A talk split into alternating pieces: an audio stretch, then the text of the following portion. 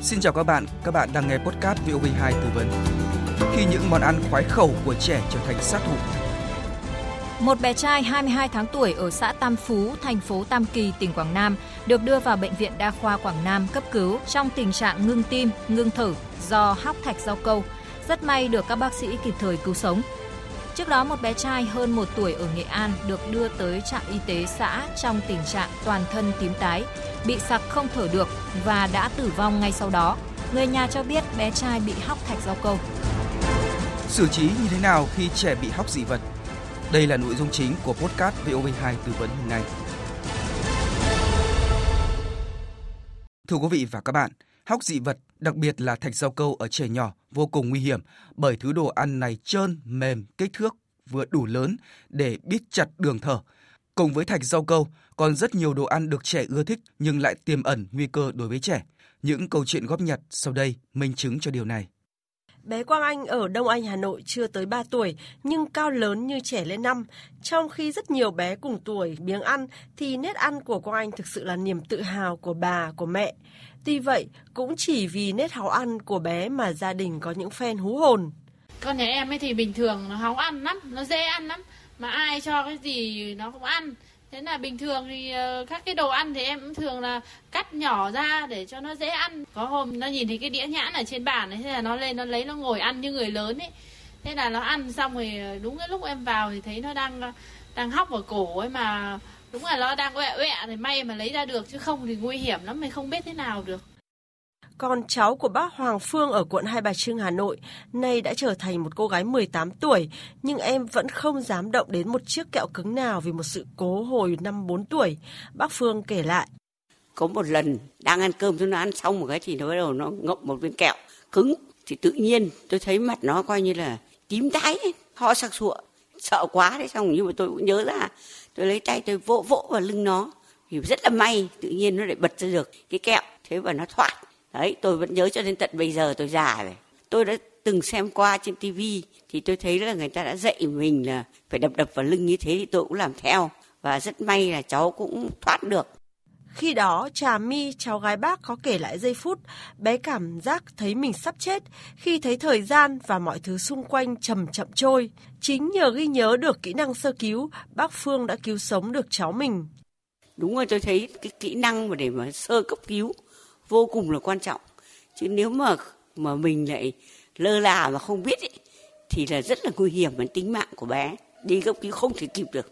Trẻ nhỏ bị hóc dị vật là một tai nạn cực kỳ nguy hiểm. Có những bé được cứu sống phục hồi tốt, nhưng có những bé không may mắn, bị biến chứng não, thậm chí tử vong trước khi đưa đến bệnh viện. Điểm mặt rủi ro. Chỉ lối an toàn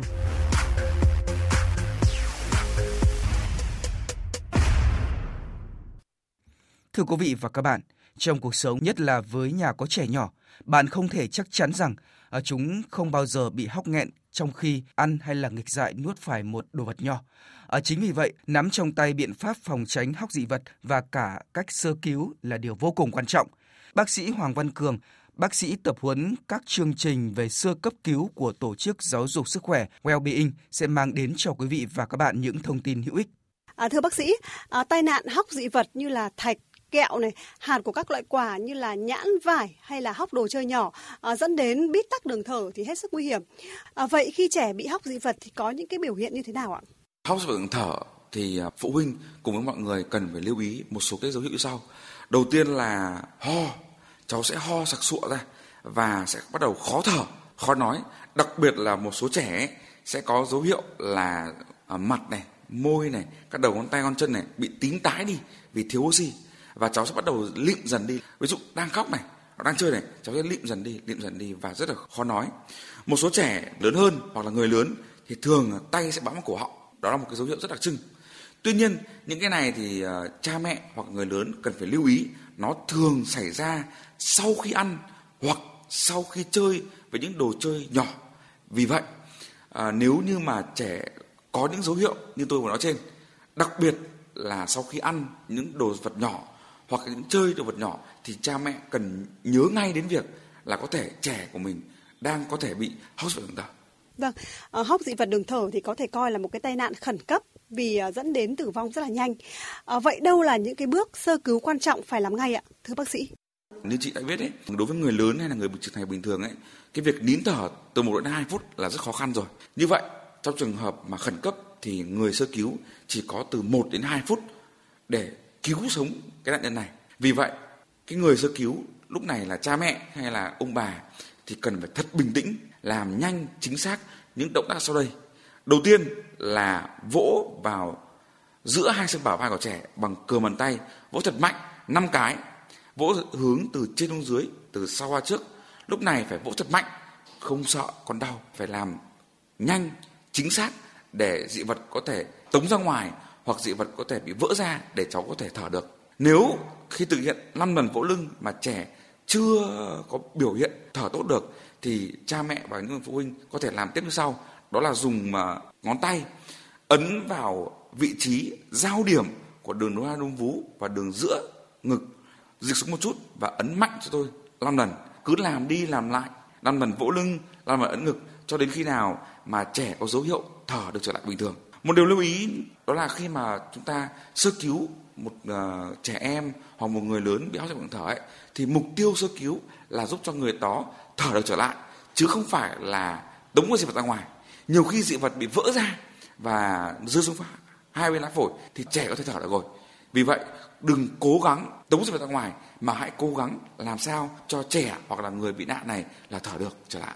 Ngay sau khi các bạn sơ cứu xong hoặc là nạn nhân đã thở lại rồi thì cần đưa đến bác sĩ để khám lại À, nhiều người cho rằng để cứu trẻ bị hóc một cái đồ vật gì đó thì có thể dùng tay móc họng để mà giúp trẻ nôn ra. À, hành động này thì theo bác sĩ có đúng hay không ạ? Thực ra là hành động này là hành động sai lầm. Nhân tiện đây thì tôi có thể nói thêm về những sai lầm khi mà chúng ta xử trí hóc vật đường thở. Đầu tiên là như chị vừa nói, đó chính là cho tay vào móc họng. Thực tế thì cái dị vật đường thở đó đang bị chẹn đường khí quản và nó rất sâu bên trong. Đối với lại việc mà mình móc họng ra, nó đâu đó nó chỉ tác dụng với việc là hóc đường ăn thôi, đường thực quản thôi. Cái sai lầm số 2 đó chính là vuốt xuôi. Cứ vuốt xuôi ngực này để cho xuống, vậy là sai lầm. Cái thứ ba đó chính là dốc ngược trẻ. Điều này rất nguy hiểm ở những vấn đề sau. Đầu tiên là giảm thời gian vàng để chúng ta sơ cứu trẻ. Số 2 là cái dị vật ấy nó mắc rất chặt ở khí quản, nó không rơi được đâu. Và thứ ba đó là tai nạn, tuột trẻ, rất nguy hiểm. Và cái điều cuối cùng đó là cho trẻ ăn hay trẻ uống ngay sau khi thấy trẻ có dấu hiệu ho dị thở. Điều này rất sai, bởi vì đây là đường thở mà, đường khí quản mà, đâu phải đường thực quản. Tất cả những sai lầm trên đều phạm vào một việc, đó chính là mất thời gian vàng ngay lúc đầu để sơ cứu đúng cách cho trẻ, để trẻ vượt qua cái nguy hiểm đó. Vâng, à, để phòng tránh tai nạn hóc dị vật đường thở thì à, bác sĩ có khuyến cáo gì tới các vị phụ huynh ạ? cái phần dự phòng rất quan trọng. Vì vậy, tôi sẽ có một số cái à, khuyến cáo như sau. Thứ nhất, đó là cho trẻ ăn đúng cách. Đó là không cho trẻ ăn khi trẻ khóc và đang cười đùa. Và đặc biệt là khi ăn thì không nên cho trẻ vừa ăn vừa xem tivi hay vừa ăn vừa nghịch à, điện thoại vì đó là, là sự sao nhãng của trẻ. Lời khuyên số 2 đó là thật cẩn trọng khi cho trẻ ăn những đồ ăn mà có những hạt nhỏ, ví dụ như hạt na, hạt vải, hạt nhãn hay là quả chôm chôm. Cha mẹ nên bóc sẵn cái cùi ra và loại bỏ cái hạt ra một chỗ và không cho con chơi cái này. Cái số 3 đó chính là cẩn thận khi mà cho con chơi với đồ chơi có kích thước nhỏ ví dụ như là lego này ví dụ như đồng xu này hay là viên pin này thì cần thật cẩn trọng này. Và cuối cùng đó chính là cha mẹ phải có ý thức học những cái khóa học về sơ cấp cứu có cái nội dung về sơ cứu hóc vật thở để phòng bệnh Vâng, à, xin được cảm ơn bác sĩ đã dành thời gian cho chương trình. Thưa quý vị và các bạn, có những loại đồ ăn rất dễ khiến trẻ bị hóc nghẹn, dù có thể trẻ ưa thích nhưng cha mẹ cũng nên lưu ý.